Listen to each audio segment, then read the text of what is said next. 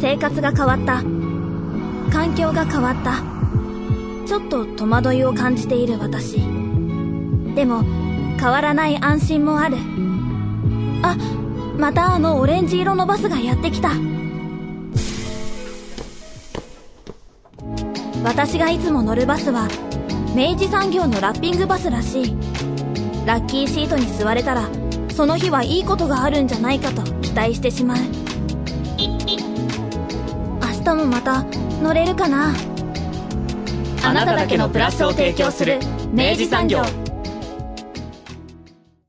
明治産業プレゼンツアワーカルチャーアワービュー今週はアートスペーステトラから江上健一郎さん、城野隆さんをお迎えして特集活動するアートスペースアートスペーステトラの新時代をお送りしていきます。まずはインタビュー前半の模様をお聞きください。明治産業プレゼンツアワーカルチャーアワービュー今週はアートスペーステトラから江上健一郎さん、城野隆さんをスタジオにお招きしています。お二人よろしくお願いいたします。よろしくお願いします。あの、アートスペーステトラといえば、あの、博多区の、えー北の方といいますか、うんえー須崎の方にある場所ですよね。はいあの、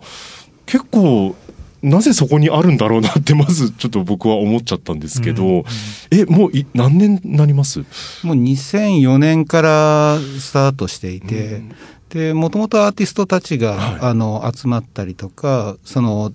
デザイナーだったりとか、はもういろんなジャンルの、えーメンバーが集まって、あそこの場所にたまたまその空きスペースがあったっていう話で、まあそこで、あの、展示をしたりとか、そのアーティストのアトリエとして使ったりとかっていうところを目的に始まったようです。うーん。お二人が参加されたのは何年のことに？僕は実はまだ1年ぐらいなんですけど、うん初代のメンバーから付き合いがあって、はい。でもうずっとあのその初代のメンバーたちはもういないんですけど、はい僕い11月ぐらいですかね、うんからメンバー正式になりました。江上さんは？僕も、えっと、途中からですね、はい。えっと、2014年5年ぐらいに入ってうん。メンバーになって、あのテトラ自体がそうやってメンバーがやっぱり代替わりしてい。って、あのまあ、2代3代っていうふうに変わっていく中で、うん。まあ、結構それによってそのそのと時時のメンバーによってあの展示の風景だったりその企画の方向性だったりあとテイスト自体も結構大きく変わっていくので、うん。なんかあの、まあ、2011年ぐらいに、えっとまあ、1回大きくメンバーが変わって、はい。あのまあ、震災とかがあったので、こう他のあの他県とか、うん。まあ、東京から来たメンバーとかが変わっていってあの、まあ、またちょっと次のステップでその5年ごとに5年後にまたもう一回ちょっと別のステップみたいな形で今継続してます。うーん。となると、まあ、始まってから考えるともうかなりの方が参加されてるという。そうですね10もう何十人も多分いると思いますあのいいきなりぶしつけな質問なんですけどどういう場所なんですか？あの僕らはこういろいろアートを楽しませていただく場所っていう漠然としたイメージであるんですけど皆さんにとってはどどういうしなんていうんですかねし仕掛けのとこというか。そうですね。まあ、あの、基本的に1階がホワイト、あの、ホワイトキューブという、あー壁壁が白くてですね、はいまあ、天井も結構高いんですけど、ギャラリースペースに使われることが多いですね。うん美術展の展覧会会場。はいで、あとは、あの、機材も割とありますので、音楽のライブ、まあ、あとは舞踏の方のダンスとか、まあ、幅広くいろんな表現があーできる場所になってて、うん。で、2階がですね、あの、アーティスト、今、スウェーデン人のアーティストが一人、あの、アトリエとして借りてましてうん、で、そこで制作と、あと、2階はちょっと区切られてるので、はい。みんなが集まる社交場じゃないですけど、はいはいはい。みんなで集まって談笑するようなスペースがあって、で、3階にまたもう一つアトリエスペースがあるっていう状態です。あそれとあのレジデンスの方もそこで作業されたりとかも結構あったりするんですね。まあ、あの、初期の頃はた実際に滞在してはい住んでたりとかっていうこともあったんですけど、今はちょっとそういう住居スペースっていうのはないので、うんうんうん あの、アーティストの、あえーもう日本に、まあ、数年、何年か住んでるアーティストがそこで借りて、あの、アトリエとして使っているっていう状況です。あの私もこの番組携わって初めてこう感じたことがアーティストの方々って結構勝手なイメージでこう自分の中で一人でこういろいろあの制作に向き合っていくっていう印象だったんですけど、アーティストさん同士の交流とかって結構あるんだなってちょっと思って多分そういう場所としてもじゃあテトラさんはそうですね、まあ、実際にあのイベントに載ってないような、うん、あのまあ、食事会じゃないですけど、はい、ただ集まってだべってるみたいな時間帯も結構ありますし、うん、アーティストが、まあ、ふらりと立ち会ってくれて、そのままなんかお好み焼き会みたいなタコパみたいなのやったりとかすることもありぐらいなんで、展覧会会場とかライブハウスみたいな形ではなくて、割とそのいろんなアーティストたちのその交流の場所だったりとかそのお互いのあ話をしてあの、刺激を受け合うみたいな、そんなような場所になってるのかなという印象ですね。もういろんなものがじゃあ生まれてる場所でもあるんですね。そうですね。うんあの、まあ、お二人が携わられてからでもちろん大丈夫なんですけど、もう本当にたくさんいろんな企画が開催されたと思うんですが、何かこう、印象に残っているものとかありましたら、はい。そうですね。えっと、最近だと、あの、コロナの前に、今年の2月に、うんえっと、福岡で服飾のデザインをしている山下ひかるさんという、はい、あのデザイナーの方があの企画した、はい、えっと、ゼロ円ショップというイベントを1週間あの開催しました。うん、でこれはあの、まあ、いろんな場所、まあ、友達づてだったり地域から、まあ、あの捨てるのには惜しいあの、まあ、捨てたくはないけども自分では使わない。うん、だから、まあ、誰か他の人に0円で使ってもらえたらいいなっていうものを、こう、あの、廃品回収的にですね、うん、あの、トラックで回って集めて、それらをもうすべてこのテトラの会場1階のそのギャラリースペースに全部ドンと置いて、はい、まあ1週間、あの、まあそこにあるものは全部0円で、あの、持って帰ってもいいですよ。うん、まあそ、その代わり、まあ持ってきてもいいっていう、うん、その0円で物がこう交換サイクルされていく。でそのそれを通してまあ、いろんな人たちが、まあ、お金がなくても、そこに、まあ、入れたり、ものをこう見たりできる場所なんで、うん、まあ、そこで出会ったり、あの交流したりっていう企画をやったのが結構印象的でした。今の世だとお金を返さずにそういうものが交流していくっていうのはまず考えられないですもんね。そうですね。だからなんかやっぱり結構あの来てくれた人たちもその普段そのアート、だったり、まあ、音楽に興味があるあの、まあ、人たちというよりかは、もうちょっとこう地域の人たちがすごくたくさん来てくれてあとは新聞とかを読んで、まあ、興味を持ってくれた方が来てくれたのであの普段のあのギャラリーとしての機能よりももっとこう広いあのあの方たちとがこう入ってあのあの交流できるような、うん、あの場所づくりのなんか一つのこう仕組みだなと思って、まあ、特にやっぱり今みんなコロナもあってすごく大変で、あのな状況なので、なんかそうやってなんかお金っていうこうバリアをいっぺん取ってみたら、そのなんかお金でのバリアでこうとまあ閉ざされてたような回路、っていうのがこう広がっていくんじゃないかみたいな、うん、まあそういう実験でもあったんですけれどもあのだからすごくあのそれはやってよかったなっていう思いがあります。うん、あれは結構印象深くて、はい、あの隣の、えーと、ご主人あ、隣のお店がですね居酒屋なんですけど、はい、そこの方ですね結構長くされてるんですが、はい、初めてあのうちに来ていただいて。でそれから結構会うたびに挨拶するようになったりとかっていうちょっとこう今までは美術展とか音楽ライブだけでは関われなかった隣の人とか近隣住民との関わりができたっていうことに結構衝撃があってですね、まあ、そこがあの企画のすごくよかったポイントかなと思いますね。そこからまたじゃあ今広がってる流れもあるんですねきっと、そうですね。なんか一回それをその0円ショップをやっってまた次にっていうところでちょっっとコロナがひどくな、うん。うん、春にひどくなったので、はい、まあいっぺんちょっとその0円ショップの企画はあのね、ティトラではやってないんですけれども、うん、その、まあ、山下ひかるさん自身はまたいろんなところで再開したいとはおっしゃってますね。やはりコロナ禍真っ只中の頃は、まあ、今がどうなのかちょっとわからないですけどテトラさんとしてももうやっぱ何もできない状態だったんですかね。そうですね、まあ、あのコロナがまだちょっと日本福岡の方でもそこまでまだ、うん。まあ、だった頃ぐらいだったと思うんですけど、まあ、もういち早くうちの、まあ、今のメンバーではあるんですけど当時メンバーじゃなかったアーティストが、はい。あのライブ配信やろうと言い出して、うん。でまあ、それからあの福岡市の女性を受けて、はい。あの機材を買い揃えてですね今ではもうあのライブ配信音楽のライブ配信とかも定期的にできるようになってますし、あのやっぱり空間がすごい重要なので、360度カメラとかうん。を使ったその VR 空間のあの ライブ配信うん。っていうのまでちょっと今取り組んでますので、まあ、あの実際にお客さんがその場で来なくてもあのオンラインでつながってその配信を見れるとかそこでコメントし合ったりとかっていうような状況作りとかは一応やってますね。まあ、これまでそのテトラさんでいろんなものを感じてらっしゃった方々はもちろんですけどまたこのコロナ禍というのがあった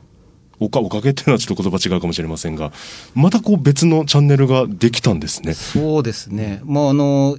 逆本当におかげって言ったらちょっとこう、不審に不謹慎な気もするんですけど、やっぱりこの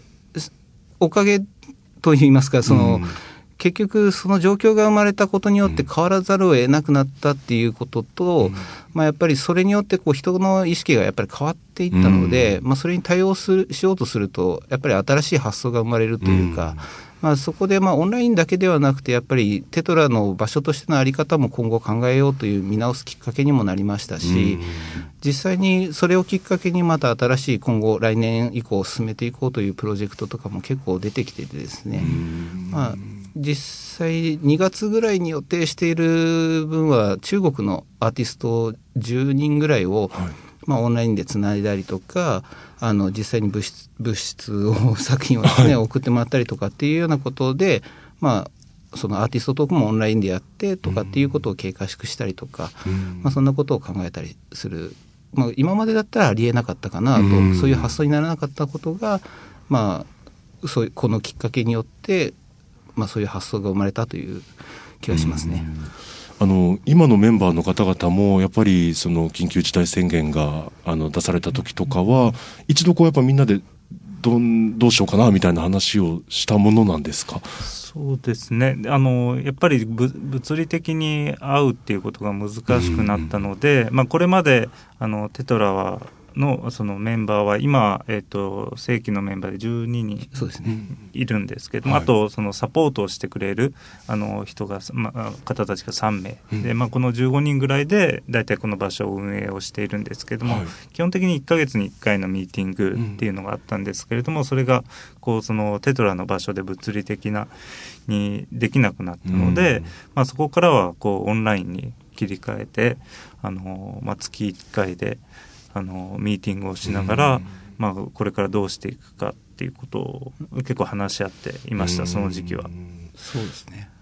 あのオンラインに切り替えてよかった点があって、はい。あのうちのメンバー実はあの福岡に住んでないメンバーもいるんですよ。あ。そうなんですね。はい。であの、まあ、福岡県内とはいえ結構遠方の大牟田とか、うんはい。はい。そういったところに住んでるメンバーもいて今までま月1で集まるとなるとなかなか難しいっていうメンバーも、うん。まあ、オンラインに切り替えて、まあ、もちろん現現場でも何人か集まるような形にはなってるんですけど、そのミーティング参加率がめちゃくちゃ高くなってですね、そうすると、まあ、実際やっぱオンラインとこうどうしても実際に会って話す内容とは少し変わるんですけど、はい。あのじ情報共有が結構しやすくなったっていうところもうん。ありますね。そういうメリットもありました。なんかそれまでやっぱりね会わなきゃっていう感覚ではありましたよね。そうですね、うん。なんかミーティングっていうのは基本的にこうこうねねねミーティングですからねお互い顔を合わせるもんだって思ってたけど、うん別にね必ずしもそういう、そうじゃなくてもできる方法があったんだっていうのが。ねあの、まあ、作風といいますかその手掛けられるこう表現物にもやっぱり影響っていうのは多大にあるわけですよね。まあそうですね。実際にまあお表作品自体にはなかったとしてもやっぱり表現の仕方にはやはり影響は出てくるはずですので、うん。まあアーティストもやっぱりそれを考えながら今後展開していくでしょうし、うん。うん。そのあたりもまあこれもちょっと言い方違うかもしれませんけど何が生まれてくるのかっていう楽しみもまた増えたってことですよね。そうですね。ね。うん。あのちょっと今回この現場には来れてなかったんですけど、あの、うちのプロデューサー三好がですね、もうテトラさんのそのコロナ禍が一旦ちょっとこう落ち着きを見せた時からの、もう取り組みがとんでもないから、そこを聞いてくれと 伺ってるんですが、やっぱりなんかこう、ふつふつとしたものがあって、それが今、どんどん出てるっていう感じですか？そうですね。そのやっぱりその4月から、まあ、6月の間の,、うん。あの緊急事態宣言の時はもう本当にあのどのようにやっぱりその合わずに合合わずにうん。その場所があの運営できない中でこう場所を続けていかないといけないっていう、うん。このまあいろんな固定経費のこともあったんで結構そういったその運営のうん。そのサバイブの仕方をずっとやっぱりみんなで考えたりうん。やり取りしていて、まあ、ちょっと落ち着いた時にやっぱりこれまであのもともとやりたかったこととかやろうとしていたことがもあの、まあ、本当にこのうんあの数ヶ月秋の間だにこう、もう一一気にやってきたっていうことなのでなんかあんまり意図したっていうよりも、うん。なんかこれまでこうやれなそのやっぱり結果的にやれなかったことがなんかたまたまこの短期間に集中したっていう。うん。なんか結果的にそうだったんで、あんまり狙ってとかいう感じではない。ね。ただ、あのやっぱりあの月1のミーティングの参加率が高くなったことによって、まあ、お互いのコミュニケーションも増えたっていうことも結構一つ要因としてあるのかなと。実際に、まあ、やっぱりこう今までやりたかったけどちょっとこう気を使うというかメンバーがか多いので、うん。やっぱりこうあある程度譲りながらやっていったでスケジュール共有しているけれどもあのあまりこうコミュニケーション取れてないメンバーとかも実際にいるという状況が、まあ、多少こうココミュニケーションの頻度が上がったことによってあじゃあちょっとこういうことできませんかという相談もしやすくなったっていうこと、まあ、そういったところも結構要因だったのかなとは思いますね。うん。初めてあのテトラをオープンした時にやったあののがあのグループ展で、うん。あの Why Not という名前の、えっとまあ、九州ふ特に福岡に住んでる作家さんたちを集めたグループ展をあのこれはメンバーであのアーティストの牧園健二君というあの アーティストのメンバーが企画して、あの行いました。これがあの初めてあのコロナ一旦落ち着いてからの初めての展示ですねになって。ますこれも福岡市の FFAC の、えっ、と、関連、関連といいますか、女性受けた企画で、まあ、あの、今ちょうどその、あの、東京の方から、あの、福岡に移住してきたアーティストとか、はいもうそういった、あの、福岡で初めて展示するアーティストとかもご紹介できる、まあ、いい機会になったかなとは思います。うんその来られるご来場される方々もやっぱりじゃあ懐かしい方もいればって感じですかね。そうですね。その時の企画は割と、こう、本当に久しぶりに会う。うん展覧会自体もやっぱり休止しているので、うん。その、テトラで、まあ、展示を初、あの、コロナ明け、あ明けというか、緊急事態宣言明けで、えー開いたのが初なので、まあ、やっぱり数ヶ月会ってないとか、今までは頻度が高かった、うん。すごくもうえ月に何回も会ってたような人がもう会わなくなってるっていう状態が、本当にすごく久しぶりというのが恥ずかしいというか、うんうんような状況が生まれたりとかして、まあでもすごく嬉しいというか、会えるだけで嬉しいという感覚っていうのもちょっと感じたかなとは思いますね。うんそうですね。なんかだからて、まあ、展覧会をなんかやっぱりまだこう気軽にこう飲みに行こうよとかっていうのが、そのちょっと難しい中で、まあて展覧会だったら。まあその展示を見るついでにちょっと会えるねみたいな感じでなんかまあ場所に来てくれた人もいて、うん。まあ、そういうのはすごく嬉しかったですね。うん。まあ、場所でありこう、まあ、そこで見ることができる作品がやっぱり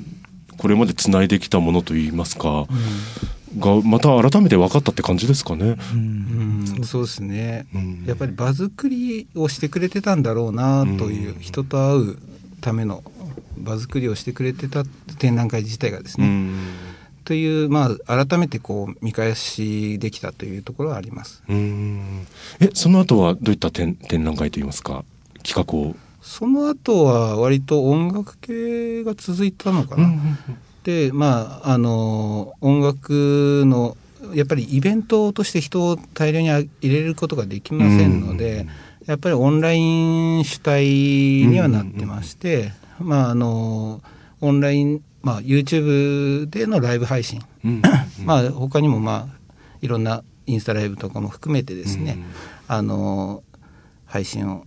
をやったかなという感じですかね。うん。あとテトラはもともとあのやはりこう福岡にその、まあ、県外から来られる方もそうなんです。海外から来られるミュージシャンとかアーティストの方がすごく多くて、うん。まあ、あのそういった海外の、まあ、アートうん。現代アートだったり音楽だったりっていうのを、まあ、紹介できるような場所だったんですけどやっぱりコロナでうん。あの直接海外の方が来れなくなってしまったっていうことがあってあの、まあ、だけどそうやって海外とのつながりをあのとか交流を、まあ、続けていきたいなっていうことを考えた時に、まあ、当面こう考えれるアイデアとして、まあ、国内に、まあ、日本の中にもう住んでいる、うん。その海外し外国出身の、まあ、アーティストの方だとか、うん。あとはそういう海外とのつながりを持っている、まあ、日本人のうん。まあえー、といろんな活動研究者であったりあのアーティストっていう人たちを、まあ、こっちに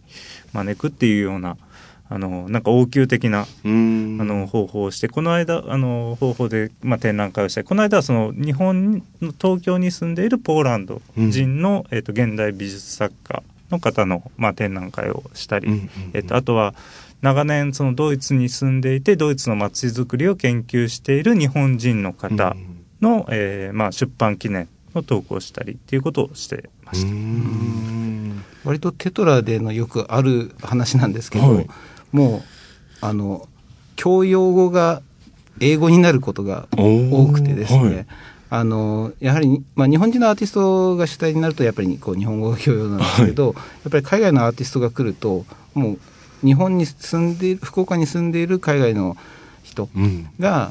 急に集まってきて、もう日本語を喋ってる自分がこうすごくアウェイに感じる瞬間とか、まあそういうこともあったりするぐらいで、ちょっとかなりあの、テトラとしての場所っていうのはやはりかなり自由なので、うん。あの、どんな人でも基本的には受け入れるというスタンスがあるからですうね。ん。なので、やっぱりこう、そういったげあの新しあ改めてそういった時にこう言語の問題とか文化の問題とかをこう、そういった瞬間にこう考え直させられるというか、うんうんうん。そういったシーンも結構ありますね。うん。それがやっぱりあの今回のこう騒動があって、えーまあ、オンラインというものがもうもっと身近になったっていうのがやっぱりこれまでは多分こうサブ的にこういうオンラインを使うことは結構あったかと思うんですけど、もうそれをメインとして、えー考えなければいけなくなったっていうのは大きいなって、うん。そうですね。結果海外のいろんなところからももちろんより入りやすくなったってことですよね。そうなんか意外とその、まあこれは別にテトラに限った話じゃないんですけれども、やっぱりいろんな今文化美術の、うん。まあ、展覧会であったり、あとは、あの、まあ、トークだったりっていうものが、大体もうオンラインに移行しているので、あの、今までだと、行かないと、その、その場所うんに、例えば東京であるんだったら、東京に行かないと聞けなかったとか、うんその、海外の、その、あの、ヨーロッパ、まあ、フランスで会ってるシンポジウムとかっていうのは、なんかうん、気軽に聞けるようになったっていうのは、なんか、やっぱお、全体的に、その別にテトラに限らず、なんかすごく大きな変化だなと思います。で、その一方で、やっぱりその場所の大切さっていうのももう一回こう見直したというか、そのさっき、あの、まあ、ジョーノさんが言ったように、その、まあ、久しぶりにやっぱり出会えて嬉しいっていう、この感覚っていうのは、なんかすごく、こう、自分たちがこう当たり前にしてたものが、その、どどういった意味を持ってたのかっていうことをこう考える、あの、もう一回きっかけでしたし、あと、やっぱり人がこういろんなことが集まるっていうことが、こうオンラインに置き換えれないことっていうのを、なんだろうなって考えたときに、やっぱりそれは偶然性だとか、うん。偶発性っていう、うん。こう、なんか予期せぬことが、その 人と出会う、うん。出会った中で、かなんか起きてしまう。うん。そこはやっぱりオンラインでは、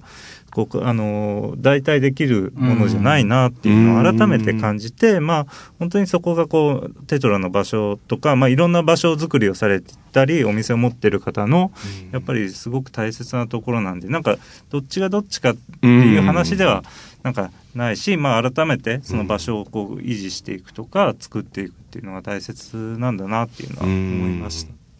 それがやっぱりこう、まあ、テトラにこう出入りされる方々もこう代が変わっていかれてるっていうのも大きいですよね。そうそうですね。んやっぱり世代がこうなんか一つテトラのまあなんていうんですかね。別に自画自賛とかじゃないんですけど、やっぱりこうあんまり特定の色を最初につけないっていう、その誰かの場所とかどういったスタンスのあのまあポリシーを持ったスペースっていうことをあらかじめもうそれは決めない。っていうことが、うん。まあ唯一最低限のルールとして共有されてたことでやっぱりそこでそのまあそのテトラっていうのは、まあ、簡単まあ言ってみればただの箱だよ。うん。そのそしてむしろそこの中でやる何かをやる人たちだったりその内容が重要なうんであって、うん。まあそこはもうだからその箱とこうあんまりこう活動がこうあのあえてちょっと切り離されてることによって、まあ代替わりとか他の人たちが、うん。うん。あのふあの新しく入ってもなんか使えるうん。ような形になってるのかなだから初代の人たちが結構いろいろやっぱり考えたんだなっていうのはうん。思いますね。よくできたルールだったと思います。うん。もう要は入りやすくて、まあ、出やすいみたいな。そうですよそうねですね。でまた来やすいみたいな、うん。そうですね。なので、あの前前までメン、まあ、元メンバーで、まあ、ただ今抜けてるけど、まあ、また、あの、うん入るとか、うん。あとはもう本当に、昔の関係が続いてて、なんか昔、うん。メンバーのような気持ちでそのまま戻ってくる、うん戻って何かしたいことがあるけどって言って相談をしてくるとはかっていう、そういうことがあるんで、なんか、そうですね、さっきおっしゃられたように、こう出やすいっていうのが一つ特徴、なんかあるかもしれないですね。あのこれもうちのプロデューサー三好が言うことなんですけど今あの江上さんとジョノさんをテトラはこう擁していて 今もう何度目かの春が来てる状態ですと。もうかなり今大注目の時代に入ってますって言ってたんですけどやっぱまあお二人だけじゃないとは思うんですが、かなりいろんなものがもうどんどんアイディア出てる状況ですか？そうですね。なんかやっぱりコロナのなんか、あいこうできなかった、うん。その展覧会とかいろんな企画をできなかったこと多分みんその他のメンバーの人もいろいろ考えたりしたことがあって、なんかそれが今ちょうど少し出てくる時期であって、あとそのテトラがやっぱりこう長年ちょっとまああの別にあのいいことばっかりじゃないので結構まあ大変なこともあるしだけどそのこれまでやってきてちょっと欠けてた面とかっていうのもやっぱりこう見直すうん。きっかけになっていってやっぱりあのさっきもちょっと話にあったんですけどやっぱり地域コミュニテうィん。とのつながりっていうのがやっぱりあのあの比較あのそれほどそれほどこう、うん。うまく、うん。やっぱりこの時間その10、えー、とかいオープンして16年っていう期間の中に比べたらやっぱりちょっとそれが弱いっていうことが、うんまあ、自分たちの反省点としてあったので、まあ、もうもうちょっとそういうやっぱり地域にどう開いていくかっていう。こう結構地域に逆に僕さっきこう色がないとか白いって言ってるんだけど、うんうん。地域から見たら結構色はついてると思うんですよね、うんもうあそこはちょっとあのなんか難しいうんうんアートのことをやってる、うんなんかだけどなんかよくわからない場所みたいな、うんだからちょっとそこをこうどう乗り越えていくかっていうのが、うんまあちょっと課題かなっていう、うんこれからの課題かなっていうのはありますね。うーん。先ほど伺ったそのお隣の店主がねあの話をするようになったって話はすごく象徴的だなと思ったんですけど、これからやっぱりまあでも場所的にはもうやっぱり福岡の中でももう歴史がある場所であってもう多くの方々がそこで紡いできたものがある場所でもありますもんね。そうですうね。んそこからこうやっぱりつながっていくものっていうのはこれから楽しみですよね。そうですね。あのそんなお二人から見るにあのこれ言いづらいこともあるかと思いますけど今のこの福岡のアートシーンといいますかどういうふうに捉えられていらっしゃいます？僕、まあなかなかやっぱり言いづらいところありますけどね。その中にいらっしゃる方々ですからね。まあ、でも、すなんていうか、中堅と呼ばれる30代、40代の若い、まあ、現代美術のアーティストとかは、割と今すごく、あの、活動しているのかなという印象ですね。ちょっと若手が正直あんまり出てきてないっていうのが、結構難しいポイント。うんこれはやっぱりこう、どうしても今までまあ、展覧会とかやる場所にそういう若い人たちが集まってっていう感じだったのが、やっぱり今はもうインスタグラムだったりとか、まあ、その他 SNS 等々で、ある程度表現ができてしまう、オンライン上でできてしまうっていうことでも人が若い人が集まるっていう機会が少ない。だからそこをこう例えば今の時代に合わせて あのやるっていうことではなくて、まあ、実際に今活動している中間のところが一生懸命やっているっていうところがすごく今の福岡らしい感じなのかなとかっていう印象はありますけど。え江上さんはどう捉えられてます？そうですね。僕もまあ僕はあのつい最近あのそのコロナ前までやっぱりそのどちらかというとその海外特にアジアの、うん、えー、台湾だったり韓国だったりあの香港中国の、うん、まあ、文化芸術の実践をしている人たちとまあつながって、まあ、その人たちをこう読んで、うん、あのまあ、つなげていきたいっていうのがあったんですけど、まあ、特にやっぱりその韓国のプサンの人たちとのやっぱり交流っていうのが10年前はあのすごく盛んで、あのアートの分野でも音楽の分野でも本当にこう週末になるとあのお互い行き来していたような時期があのあったんですけれどもやっぱりここ数年そのそういった状況があとその日韓関係の問題とか、まあそういうあのなかなか政治的なこととの兼ね合いものその世相の変わり移り変わりもあってなんかだんだんそういった交流が少なくなってきたっていうことが逆に言うとこう日本が、まあ、というかまあ福岡がだんだん閉じていってるなっていうそのそのその世界のその他のこんなに近くにある人たちの動きを終えてなくなって追えなくなってるんじゃないかっていう一つ危機感とか危惧はありますね。味見もあるのにねって感じですよね。ね福岡の中でもやっぱりテトラはそういったアジアとの交流も今年もすごくいっぱいありましたし、うん、まあ、あの実際この間あのトークイベントやってくれた方は、はい、まあ、韓国に基本的には在住のうん、あのまあ、一応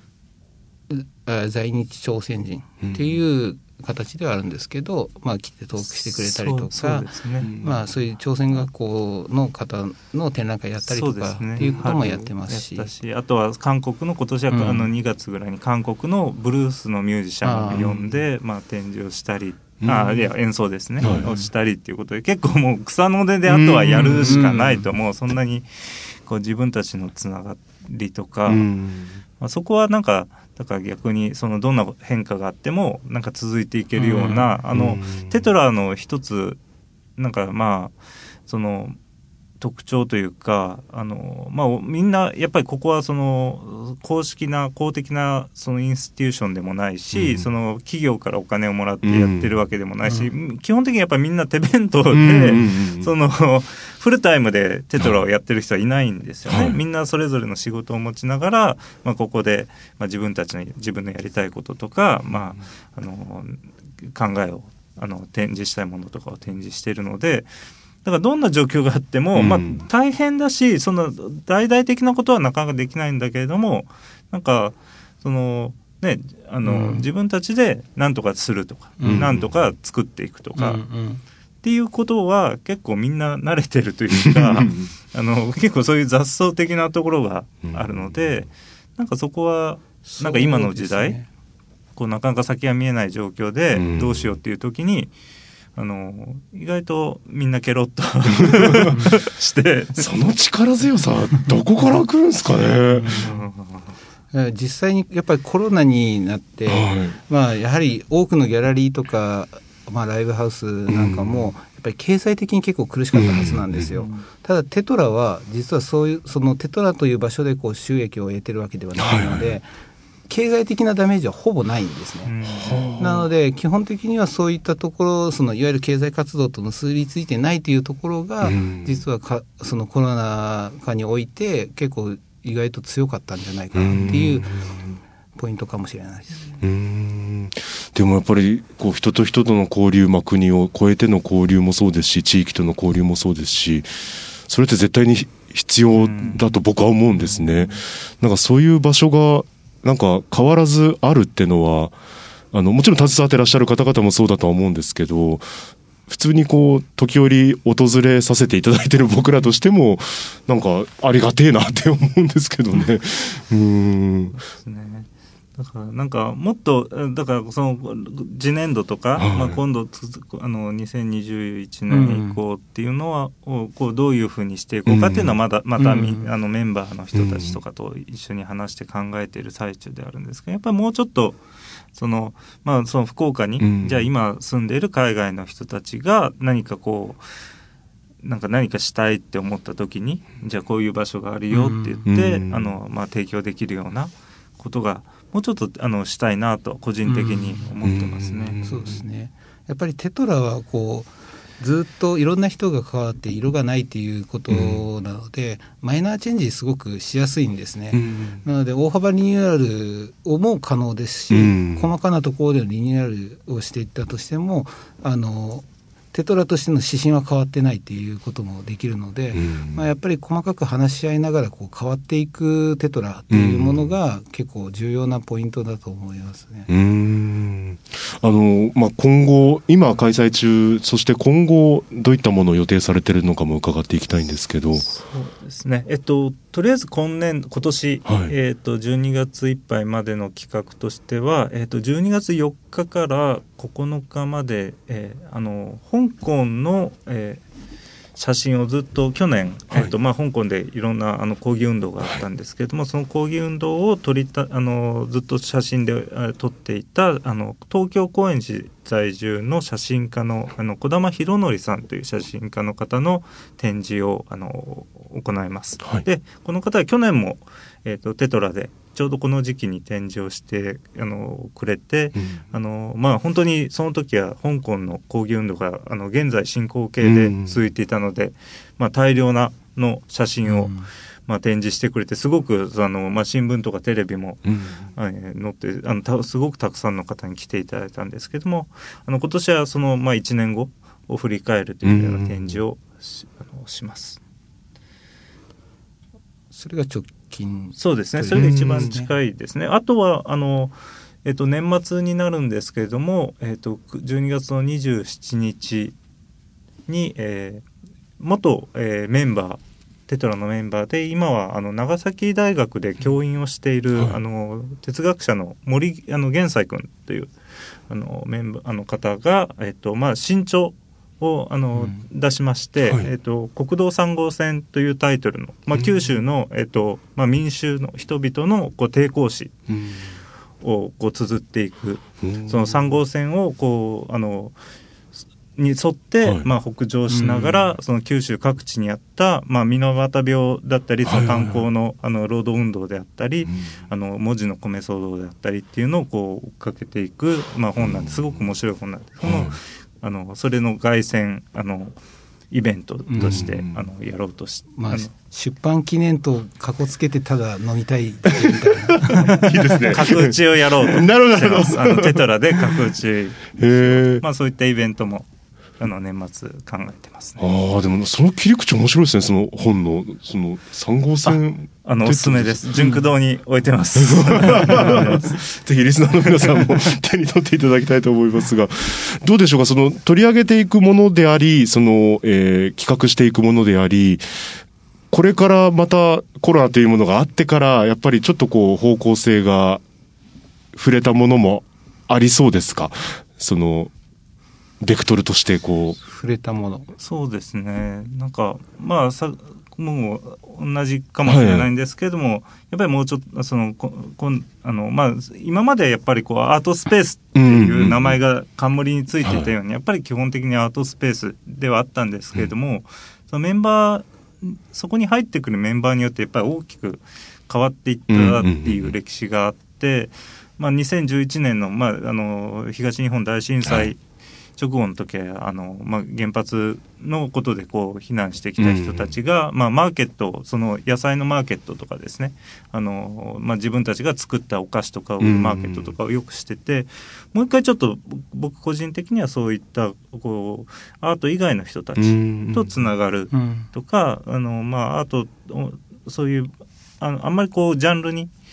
一つのジャンルではなくてもうちょっとこうやっぱり生活がみんな大変な時期であるので、このじゃあ生活をどうやってこう、まあ、お互い、うん。まあ、こう助け合うまでいかないんですけどもこうその生活の難しさとかをこう共有できるようなん場所に、まあ、とか企画をしていきたいなっていうのを考えてます。うんジョノさんは何かお考えのことってあります？そうですね。僕はやはりこうもともと美術畑の祭りだったんですけど、まあ音楽のあの仲間なんかも多いですし、まあ、そういった複合的なイベントを展開できればいいなとは思ってます。うん。やっぱりこうつながることって大切だなってなんか今日お話 伺ってひしひしと感じました。なんかそれがあの物理的だけじゃなくてやっぱりこう気持ちの上でどんなに距離が離れててもあの何かを共有したりですとか、えーそこから生まれてくるものでまた誰かが、えー共感したりとか、なんかそういう場所なんだなって感じました。ね、だから誰かが誰もがそこをなんか独占してないっていう状況が、まあそういったことを生み出すのかなと、ん。ここは俺のだって誰も言えない、うん。けれども、うんうんうん。自分は、まあ自分たちがその関わったりケアしたりうんする場所っていうところが、なんかテトラがいろんなことが、あんな小さいスペースだけれどもいろんなことが、あの、起こ、起こっていけるうん場所なのかなっていうのはそうですね。あの、でも、こんなお二人もあれですよね。だから、出入り自由なので、なんか、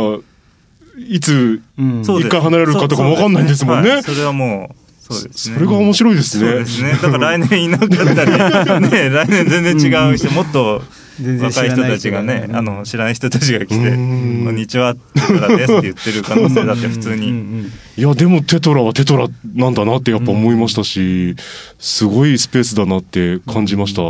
なんか、ちょっとまた来てください。あの ちょっと今日三好がいないんで変態的な質問が一切できなかったんですけど、